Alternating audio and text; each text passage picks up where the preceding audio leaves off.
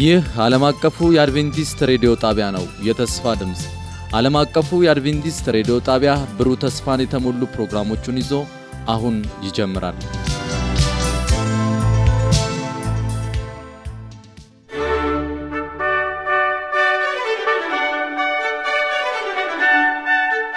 ሰላም ጤና ይስጥልን ውድ አድማጮቻችን፣ ይህ የመጽሐፍ ቅዱስ ክፍለ ጊዜያችን ነው።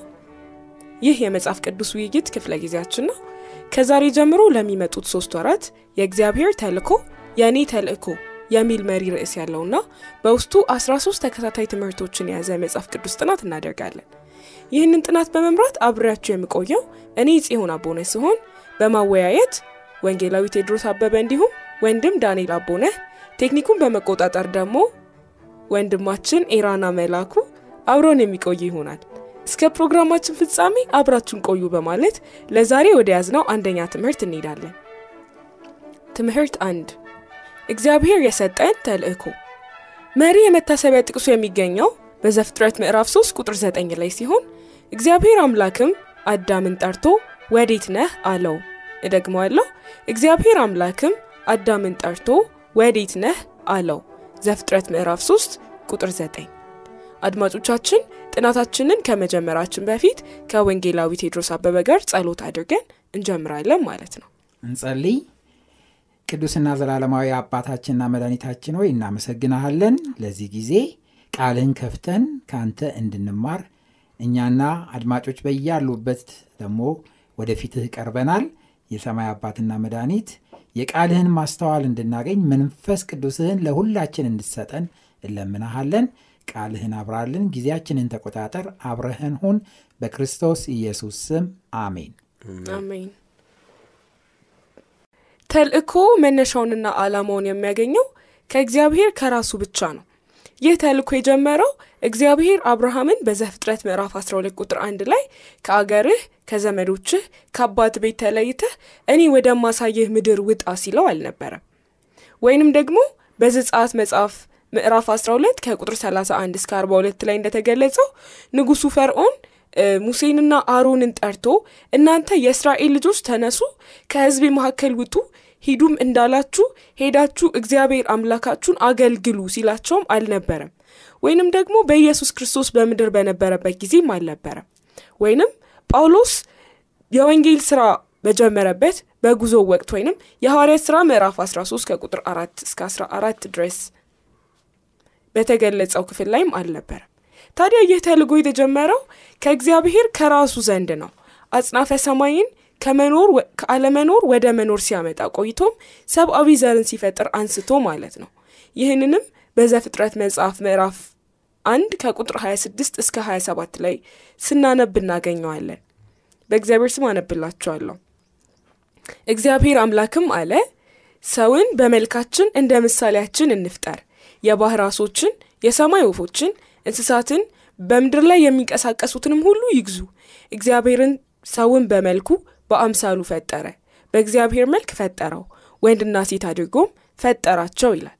ስለዚህ ተልእኮ ወይንም የዘላለማዊን ወንጌል ለዓለም የማወጅ ስራ የተጀመረው ገና እግዚአብሔር አምላክ አዳምና ሔዋንን ሰው አድርጎ ሲፈጥራቸው ነበር ማለት ነው። የትኛውም የተልእኮ ጥረት ማዕከል ማድረግ ያለበት ከፈጣሪያችን ጋር ባለን ግንኙነትና የተልእኮውን ባህሪና መገለጫ በትክክል በመረዳት ላይ ነው። የእግዚአብሔርን ተልእኮ ከመረዳታችን አስቀድመን ግን የተልእኮ ጌታ የሆነውን እርሱን መረዳት በጣም አስፈላጊ ነው ማለት ነው። እንግዲህ ቀጣዩን ክፍል ደግሞ ወንድማችን ዳንኤል ያወያየናል። እሺ፣ እግዚአብሔር ይባርክሽ ጽዮን።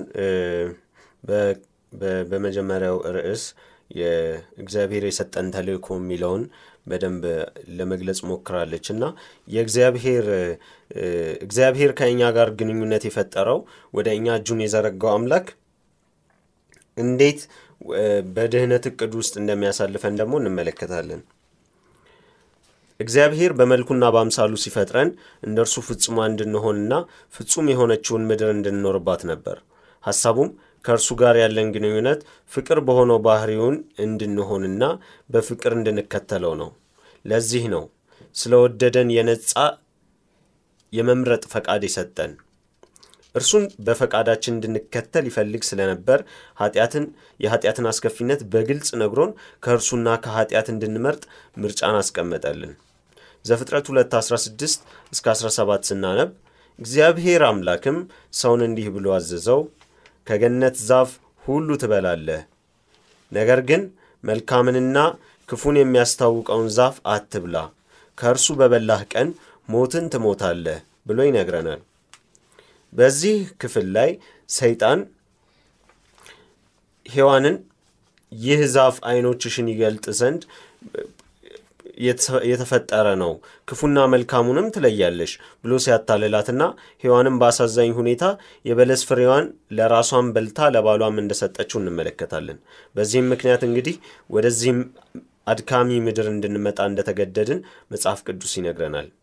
እንግዲህ እግዚአብሔር እዚህ ጋር ነው የድህነት እቅዱን ተግባራዊ የሚያደርገው። የሰው ዘሮች በኃጢአት ከወደቅም በኋላ የኃጢአትን ገዳይነትና አስከፊነት መረዳት ስለነበረብን እግዚአብሔር ከራሱ ጋር ሊያስታርቀን የድህነት እቅዱን የጀመረው። እግዚአብሔር እዚህ ጋር ዓለምን ከራሱ ጋር ሲያስታርቅ ብቸኛ ያለውን ሐሳብ ሲያቀርብ እንመለከታለን። በዘፍጥረት ምዕራፍ ሶስት ላይ ሰይጣን መሸነፍ ስለነበረበትና በዚህም ምድርን የራሴ አድርጊያታለሁ ብሎ በማሰቡ ምክንያት እግዚአብሔር በምዕራፍ 3 ላይ እንዲህ ይላል 14ና 15 ላይ እግዚአብሔር አምላክም እባቡን አለው ይህን ስላደረግ ከእንስሳትም ከምድር አራዊትም ሁሉ ተለይተህ አንተ የተረገምክ ትሆናለህ፣ በወድህም ትሄዳለህ፣ አፈርንም በሕይወት ዘመን ሁሉ ትበላለህ። በአንተና በሴቲቱ መካከል በዘርህና በዘሯ መካከል ጠላትነትን አድርጋለሁ። እርሱ ራስህን ይቀጠቅጣል፣ አንተም ሰኮናውን ትቀጠቅጣለህ ይላል። ሌላኛው ሀሳብ ደግሞ በዚህ በድነት የቀረበው ለአዳም የቀረበው ሀሳብ ምንድን ነው? የማስታረቅ ስራ ነው ወይንም ደግሞ የድህነት ስራ ብለን የምንጠራው ማለት ነው። እግዚአብሔር በዚህ ቦታ ላይ ሁለተኛ ቆሮንቶስ 5:19 ላይ እንዲህ የሚል ጥቅስ እናገኛለን። እግዚአብሔር በክርስቶስ ሆኖ ዓለሙን ከራሱ ጋር ያስታርቅ ነበርና በደላቸውን አይቆጥርባቸውም ነበር፣ በእኛም የማስታረቅ ቃል አኖረ። ያው እንግዲህ ይህ ሀሳብ በዘፍጥረት 3 ከ9 እስከ 15 ላይ ሙሉን ስለምናገኘው ሄደን መመልከት እንችላለን። እዚህ ጋር በመካከላችን ፓስተር ቴድሮስ ስለሚገኙ ሁለት ጥያቄዎችን ይመልሱልናል። አንደኛ እግዚአብሔር አዳምና ሔዋን ከወደቁ በኋላ የተናገረው የመጀመሪያው ምን ነበረ? ያ ንግግር ዛሬ ከስርዓተ መለኮት አንጻር በጣም አስፈላጊ የሆነው ለምንድን ነው የሚለውን ከዘፍጥረት 3 9 15 ጋር አስተያይተው ይነግሩናል። በዘፍጥረት ምዕራፍ 3 ላይ ከዘጠኝ ጀምሮ ሄደን በምንመለከትበት ጊዜ እግዚአብሔር አዳምና ሔዋን ኃጢአት እንደሰሩ ወደ ኤደን ገነት የመጀመሪያ ያለው እግዚአብሔርም አምላክ አዳምን ጠርቶ ወዴት ነህ አለው ነው። ወዴት ነህ አለው። እግዚአብሔር አዳም የት እንዳለ ያውቃል፣ ምን እንደሰራም ያውቃል። ነገር ግን ይህ ጥያቄ አዳም ራሱን እንዲመረምርና እንዲፈትሽ የሚገፋፋ ጥያቄ ሆኖ እናገኘዋለን እና እግዚአብሔርም በመቀጠል አዳም በውስጡ የሰራውን ስራ ራሱ እንዲናገር አደረገው። ምንድን ያለው? ቁጥር 10 ላይ እርሱም አለ በገነት ድምፅህን ሰማው፣ ራቁቴን ስለሆንኩ ፈራው ተሸሸኩም ይላል እና አዳም ራቁቱን መሆኑን ያለበትን ሁኔታ እንዲያቅ እግዚአብሔር የት ነው ያለኸው የሚለውን ጥያቄ የት እንዳለ ቢያቅ እንኳን ይህን ጥያቄ ስላቀረበለት ያለበትን ሁኔታ አዳም እንዲገነዘብ አደረገው ማለት ነው።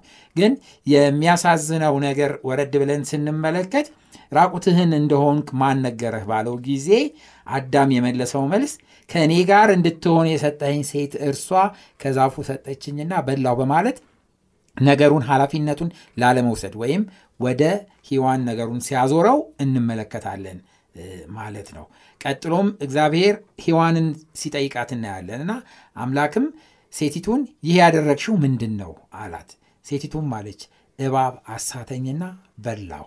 ልክ እንደ አዳም እሷም ኃላፊነቱን ወደ ሌላ ነው ያሸጋገረችው ወይም ተጠያቂ እንዳትሆን ራሷን ስትከላከል እንመለከታለን። እግዚአብሔር ግን ራሳቸውን እንዲያዩና ተጸጽተው ወደ እሱ እንዲመለሱ ያቀረበላቸው ጥያቄ መሆኑን እናያለን። ወደ እባቡ በመጣበት ጊዜ ግን ጥያቄም የለም። ምክንያቱም ሰይጣን ከመጀመሪያም አውቆ ኃጢአት የሰራ በሰማይም ጦርነት ያደረገ ስለሆነ ፍርድ ነበረ እግዚአብሔር ያስተላለፈው እና እግዚአብሔርም አምላክ እባብን ያለው ይህ ስላደረግ ከእንስሳት ሁሉ ከአራዊት ሁሉ ተለይተ አንተ የተረገም ትሆናለህ፣ በወደህም ትሄዳለህ፣ አፈርም በሕይወት ዘመን ሁሉ ትበላለህ ብሎ ወደ ፍርድ እንደመጣ ከዛ በኋላ በመጨረሻ ግን እግዚአብሔር ምንም እንኳን አዳምና ሔዋን ያሉበትን ሁኔታ አውቀው ወደ ጸጸት ባይመጡም እግዚአብሔር ግን ጸጋውን እንደሰጣቸው በአንተና በሴቲቱ መካከል በዘርና በዘሯ መካከል ጠላትነት አረጋለሁ፣ እርሱ ራስን ይቀጠቅጣል፣ አንተም ሰው ትቀጠቅጣለህ በማለት እግዚአብሔር ይህ የኃጢአት ጉዞ እንዳይቀጥል በሰይጣንና በሰው መካከል ጠላትነት እንዲሆን ኃጢአትን እንዲጸየፉ የሚያደርግ ጸጋ እንደሚሰጥ ተስፋ በመስጠት እግዚአብሔር ይህን እንዳደረገ እናያለን። እና ይሄ ነው እንግዲህ ይሄ ዛሬም በስነ መለኮት እሳቤ እግዚአብሔር የመጀመሪያውን ስፍራ እንደሚወስድ እግዚአብሔር እኛን ያለንበትን ሁኔታ እንድናቅ እግዚአብሔር አምላክ እንደሚጠይቅ ሁል ጊዜም እንደሚጠይቅ የሚያሳይ ዋና ሐሳብ በመሆኑ ምክንያት በሕይወታችንም አሁንም መንፈስ ቅዱስ ያለንበትን ሁኔታ ይጠይቀናል። ኃጢአት በምንሰራበት ጊዜ ይወቅሰናል። ከዛ እንድንወጣ ደግሞ ምክር ይሰጠናል እና ይህ ድምፅ አሁንም የቀጠለ መሆኑን ስናቅ በእውነት የእግዚአብሔርን ቸርነትና ምሕረት ከዚህ መመልከት እንችላለን ማለት ነው። እሺ ፓስተር እግዚአብሔር ይባርክ። እንግዲህ በዚህ ክፍል ላይ ፓስተርን በደንብ ገልጾታል። እግዚአብሔር እንዴት ግንኙነትን እንደፈጠረና እንዴት እጁን እንደዘረጋልን እንዲሁም እንዴት የድህነት እቅዱን ተግባራዊ ሊያደርግ እንደወደደ እንመለከታለን ማለት ነው እና ከዚህ በሚቀጥለው ክፍል ደግሞ ከእኛ ጋር ለመሆን የሚናፍቀው አምላክ በሚል የምንመለከት ይሆናል። እዚህ ጋር ዘፍጥረት 17 7 ዘፍጥረት 26 3 እና ዘፍጥረት 28 15ን መጽሐፍ ቅዱሳችን ላይ ከፍተን እንድናነብ አድማጮቻችንን መጋበዝ እፈልጋለሁ። እግዚአብሔር በእነዚህ ጥቅሶች ውስጥ ለአብርሃምና ለዘሩ የሰጠው ዋነኛ የቃል ኪዳን ትኩረት ምን እንደሆነ ፓስተር አያይዞ አሁንም ሀሳቦችን ይሰጠናል። በትክክል በዚህ በዘፍጥረት ምዕራፍ 17 ቁጥር 7 ላይ ሄደን ስንመለከት እግዚአብሔር ለአብርሃም ተስፋ ይሰጠዋል ወይም ደግሞ ቃል ኪዳን ይገባለታል እና እንደዚህ ይነበባል። ቃል ኪዳኔንም በአንተና በአንተ መካከል ከአንተም በኋላ ከዘርህ ጋር ከትውልድ በትውልድ ዘመን ለዘላለም ቃል ኪዳን አቆማለሁ ለአንተና ከአንተም በኋላ ለዘርህ አምላክ እሆን ዘንድ ብሎ ለአብርሃም ቃል ሲገባለት እግዚአብሔር እንመለከታለን እና ከአንተ ጋራ ቃል አቆማለሁ ከአንተ ጋራ እሆናለሁ የሚል ተስፋ እንደሰጠ እናያለን እና በትክክል ይህንን ተስፋ ለአንተና ለዘርህ ነው ብሎ አብርሃም ማነው እግዚአብሔር ለአብርሃም ቃል የገባው ነው ወይ? በትክክል ቀጥሏል ሄደን ስንመለከት ምዕራፍ 26 ላይ ምዕራፍ 26 ላይ ሄደን ቁጥር 3 ላይ ስንመለከት እዛ ቦታ ላይ በዚች ምድር ትቀመጥ ከአንተም ጋርም እሆናለሁ፣ በዚህ ምድር ተቀመጥ ከአንተም ጋር እሆናለሁ፣ እባርክህም አለሁ።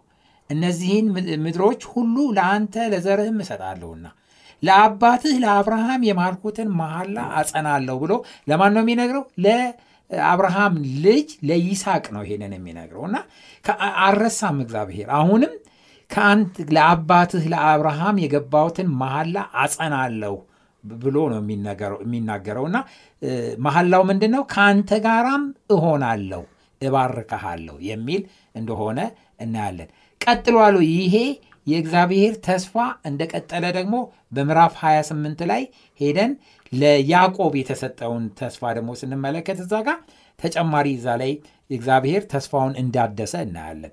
ምዕራፍ 28 15 ላይ እነሆ እኔ ካንተ ጋር ነኝ፣ በምትሄድበት መንገድ ሁሉ እጠብቅሃለሁ፣ ወደዚች ምድር እመልስሃለሁ፣ የነገርኩህን እስከማደርግልህ ድረስ አልተውህም ብሎ ለያዕቆብ ደግሞ ሲያጸናለት እናያለን። እና እግዚአብሔር ቃል ኪዳኑን የማይረሳ አምላክ። በቃል ኪዳን ውስጥ ደግሞ ዋናው ትኩረት እዚህ ላይ ጥያቄውም ላይ ያለ ትኩረቱ ምንድን ነው? ለአብርሃም የሰጠው ቃል ኪዳን ላይ ከአንተና ከዘርህ ጋር ሁል ጊዜ እሆናለሁ አብሬያችሁ እሆናለሁ የሚለው ተስፋ እንዳጸና እንመለከታለን ማለት ነው። okay እዚህ ላይ አድማጮቻችን ይህንን ሀሳብ አንስተው እንዲያልፉልን እንፈልጋለን። በሕይወቱ ውስጥ የእግዚአብሔርን ሀለውት የተለማመዱት በምን መንገድ ነው የሚለውን ሀሳብ እንዲያነሱ ማበረታታትን እንሰጣለን ማለት ነው። እሺ ወንድማችን ዳንኤል ፓስተርም እግዚአብሔር አምላክ አብስቶ ይባርካችሁ። እኔ ደግሞ ከኛ ጋር አንድ የሆነው አምላክ የሚለውን ሀሳብ ትንሽ ልበልበት። ፈጣሪ ባህሪውንና አላማውን ለዓለም ማቅረብ ባለባቸው ሰዎች አማካኝነት እንዴት እቅዱን መተግበር እንደጀመረ ብሉይ ኪዳን ያቀርብልናል። እግዚአብሔር ያደረገው እያንዳንዱ ነገር የተደረገው በተልእኮው ስትራቴጂ መሰረት ነበረ። በነቢዩ ኢሳይያስ በኩል እግዚአብሔር አምላክ ትንቢተ ኢሳይያስ ምዕራፍ 46 ከቁጥር 9 እስከ 10 ላይ እንዲህ በማለት ይናገራል። እኔ አምላክ ነኝና ሌላም የለምና የቀድሞውንና የጥንቱን ነገር አስቡ። እኔ እግዚአብሔር ነኝ፣ እንደ እኔም ያለ ማንም የለም። ከመጀመሪያ መጨረሻውን ከጥንትም ያልተደረገውን እነግራለሁ። ምክሬ ትጸናለች፣ ፈቃዴንም ሁሉ እፈጽማለሁ እላለሁ። ነገር ግን በአዲስ ኪዳን ውስጥ እግዚአብሔር ከሰብአዊ ዘር ጋር ለመሆን ያለው መሻት አዲስ አቅጣጫን ያዘ። ይህም ደግሞ ክርስቶስ ስጋ ለብሶ ወደዚህ ምድር ሲገለጥ ነው ማለት ነው። ያ ማለት እግዚአብሔር አምላክ በዘፍጥረት ምዕራፍ 3 ቁጥር 15 ላይ አዳምና ሔዋን ኃጢአትን ሰርተው ከኢደን ገነት ከመባረራቸው በፊት አንድ ተስፋ ሰጥቷቸው ነበረ፣ ስለ ክርስቶስ ወደ ምድር እንደሚመጣ ወይንም እንደሚወለድ ማለት ነው። ይህንንም መጽሐፍ ቅዱስ ላይ እንዲህ በማለት ይገልጸዋል። እግዚአብሔር ለሔዋን ለ ይህንንም መጽሐፍ ቅዱስ ላይ ለእባቡ እንዲህ በማለት ይነግረዋል። እባቡ በሰይጣን የተመሰለው ማለት ነው። በአንተና በሴቲቱ በዘርህና በዘሯ መካከል ጠላትነትን አደርጋለሁ፣ እርሱ ራስህን ይቀጠቅጣል፣ አንተም ሰኮናውን ትቀጠቅጣለህ የሚለው ነው። ታዲያ ክርስቶስ ስጋ ለብሶ ወደዚህ ምድር ሲመጣ በኢደን ገነት የተሰጠው ተስፋ መፈጸሚያውን አገኘ ማለት ነው። እንግዲህ ፓስተር እዚህ ጋር አንድ ጥያቄ ልጠይቅህ። ስለ ክርስቶስ ልደት መጽሐፍ ቅዱስ በማቴዎስ ወንጌል ምዕራፍ 1 ከቁጥር 18 እስከ 23 ላይ እናነባለን። ታዲያ ይህ ነገር ስለ እግዚአብሔር የሚነግረን ጠቃሚ ሀሳብ አለው ወይ? በተለይም ክርስቶስ ወደዚህ ምድር ስለ መምጣቱና ስለ ተልእኮ የሚነግረን ጠቃሚ ሀሳብ ምንድን ነው? በጣም ትልቅ ጠቃሚ ሀሳብ አለው። በዚህ በማቴዎስ ወንጌል ምዕራፍ አንድ ላይ ከቁጥር 18 ጀምሮ ያለውን ፈጠን ብዬ አንብቤ ሀሳቡን እንድናገኝ ያደርጋለሁኝ። ኢየሱስ የኢየሱስ ክርስቶስ ልደትም እንዲህ ነበረ። እናቱ ማርያም ለዮሴፍ በታጨች ጊዜ ሳይገናኙ ከመንፈስ ቅዱስ ጸንሳ ተገኘች። እጮኛዋም ዮሴፍ ጻድቅ ሆኖ ሊገልጣት ስላልወደደ በስውር ሊተዋት አሰበ። እርሱ ግን ይህንን ሲያስብ እነሆ የጌታ መላእክት በሕልም ታየው፣ እንዲህም አለው የዳዊት ልጅ ዮሴፍ ሆይ ከእሷ የተጸነሰው ከመንፈስ ቅዱስ ነውና እጮኛህን ማርያምን ለመውሰድ አትፍራ፣ ልጅም ትወልዳለች፣ እርሱም ሕዝቡን ከኃጢአት ያድናቸዋልና ስሙን ኢየሱስ ትለዋለህ። በነቢይ ጌታ ዘንድ እነሆ ድንግል ትጸንሳለች፣ ልጅም ትወልዳለች፣ ስሙንም አማኑኤል ይሉታል የተባለው ይፈጸም ዘንድ ይህ ሁሉ ሆኗል። ትርጓሜውም እግዚአብሔር ከእኛ ጋር የሚል ነው ይላል። እንግዲህ ስለዚህ በዚህ ውስጥ የምንመለከተው ተልእኮ የትኛው ነው ብለን ስንመለከት ሁለት ነገሮችን ነው መመልከት ያለብን። አንደኛ ይህ ክርስቶስ ኢየሱስ ሰው ሆኖ ስጋ ለብሶ በመካከላችን እንደሚያድር ከድንግል ማርያም እንደሚወለድ ነው የተገለጸው። ከመንፈስ ቅዱስ እንደሚጸነስ መንፈስ ቅዱስ በእናቱ በዮሴፍ ላይ በእናቱ በማርያም ላይ እንደመጣ ነው ለዮሴፍ የተነገረው ነገር እና ስለዚህ የመንፈስ ቅዱስ በሰው ላይ እንዳደረ ወይም የእግዚአብሔር መንፈስ እግዚአብሔር መንፈስ ቅዱስ ከሰው ጋር እንደሆነ ያሳየናል ማለት ነው። ሁለተኛው ሀሳብ ደግሞ በአስቀድሞ በብሉይ ኪዳን በነቢያት የተገለጸው ትንቢት ተፈጸመ። ድንግል ትጸንሳለች፣ ልጅም ትወልዳለች፣ ስሙንም አማኑኤል ይሉታል የተባለው ይፈጸም ዘንድ ነው። ተፈጸመ።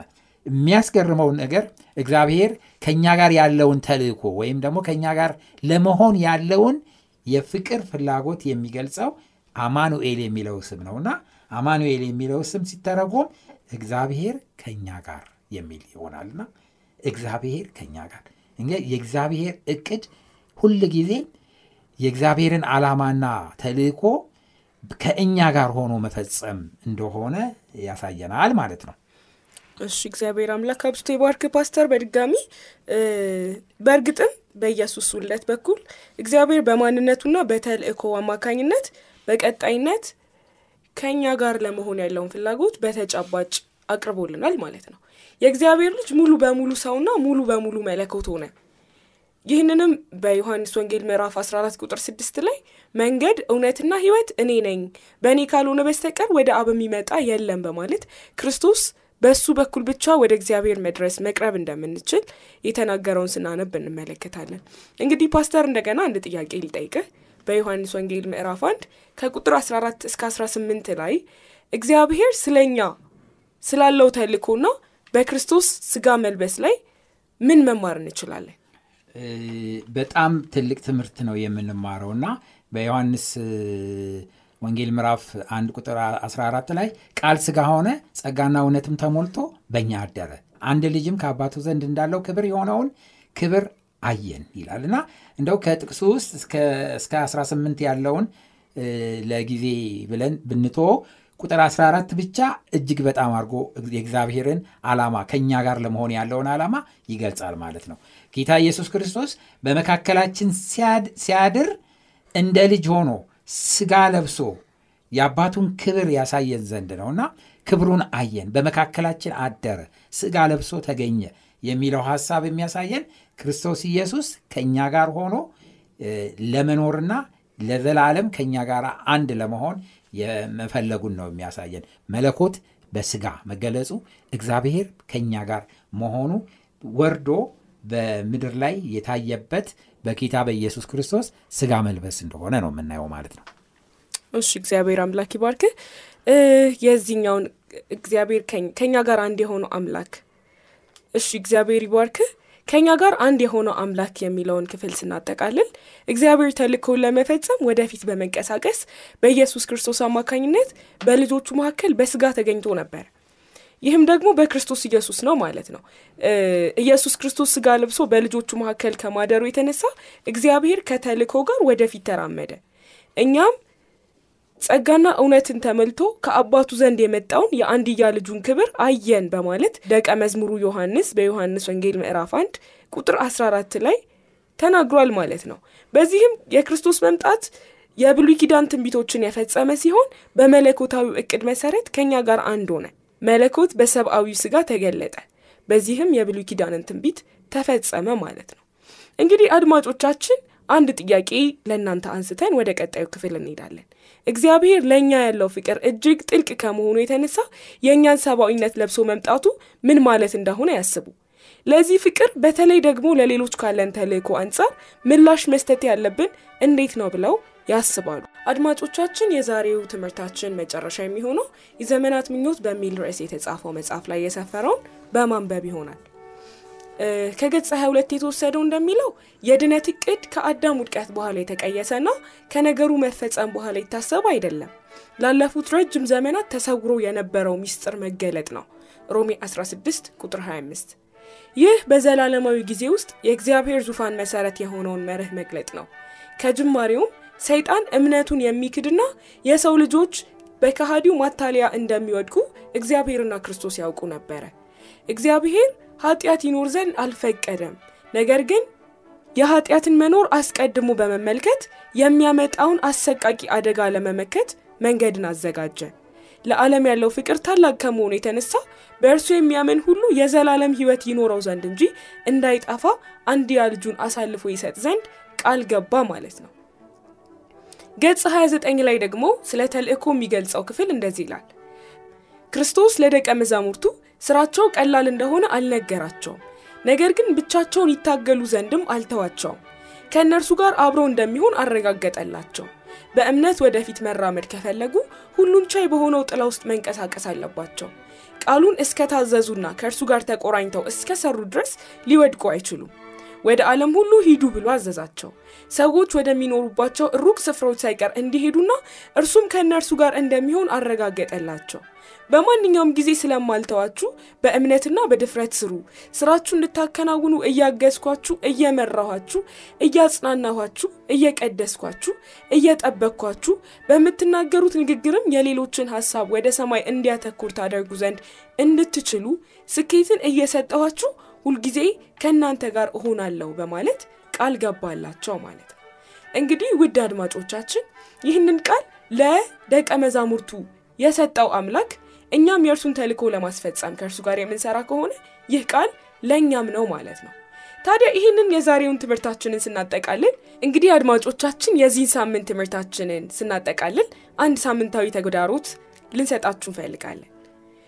በዚህ ሶስት ወር ውስጥ እንደነገርናችሁ የእግዚአብሔር ተልኮ የእኔ ተልኮ በሚል ርዕስ ነው የምናጠነው። ስለዚህ በእግዚአብሔር ተልኮ ውስጥ ሆነ ብለው እንዲሳተፉ ይጋበዛሉ። ይህ የተልኮ አምላክ በእኛ ህይወት ውስጥ በስራ ላይ እንዳለ እንድናይ እድልን ይሰጠናል። የራሳችሁን ሀሳብ ለማንጸባረቅ የራሳችሁን ሀሳብ ለማንጸባረቅ ይህንን አጋጣሚ በአግባቡ በመጠቀም በየሳምንቱ የምትማሩትን ትምህርት ለማጋራት ተዘጋጁ። ያም ማለት አጠገባችሁ ላለ ሰው ለመንገድ ተዘጋጁ ማለት ነው። በተጨማሪም ይህ ተግዳሮት በእግዚአብሔር ተልእኮ ውስጥ መሳተፋችሁን የበለጠ እንድትጨምሩ ያደፋፍራችኋል። ተግዳሮቱ እጅግ በጣም ቀላል ነው። እንግዲህ ዛሬ ይህንን ከተማርን በፊታችን ባለው ሳምንት ውስጥ በየቀኑ እግዚአብሔር ተልእኮ እንድትመለከቱ አይኖቻችሁን ይገልጥ ዘንድ ጸልዩ። ከዚህ በተጨማሪ ደግሞ በህይወታችሁ አስቀድማችሁ የማታውቁትን ሰው ስም ተማሩ። የጎረቤታችሁ ሊሆን ይችላል፣ የስራ ባልደረባችሁ፣ የሱቅ ሻጭ፣ የአውቶቢስ ሹፌር ወይንም የጽዳት ሰራተኛ፣ ማንኛውም ሊሆን ይችላል። በየዕለቱ ሳትዘነጉ ለእነዚህ ሰዎች ጸልዩላቸው።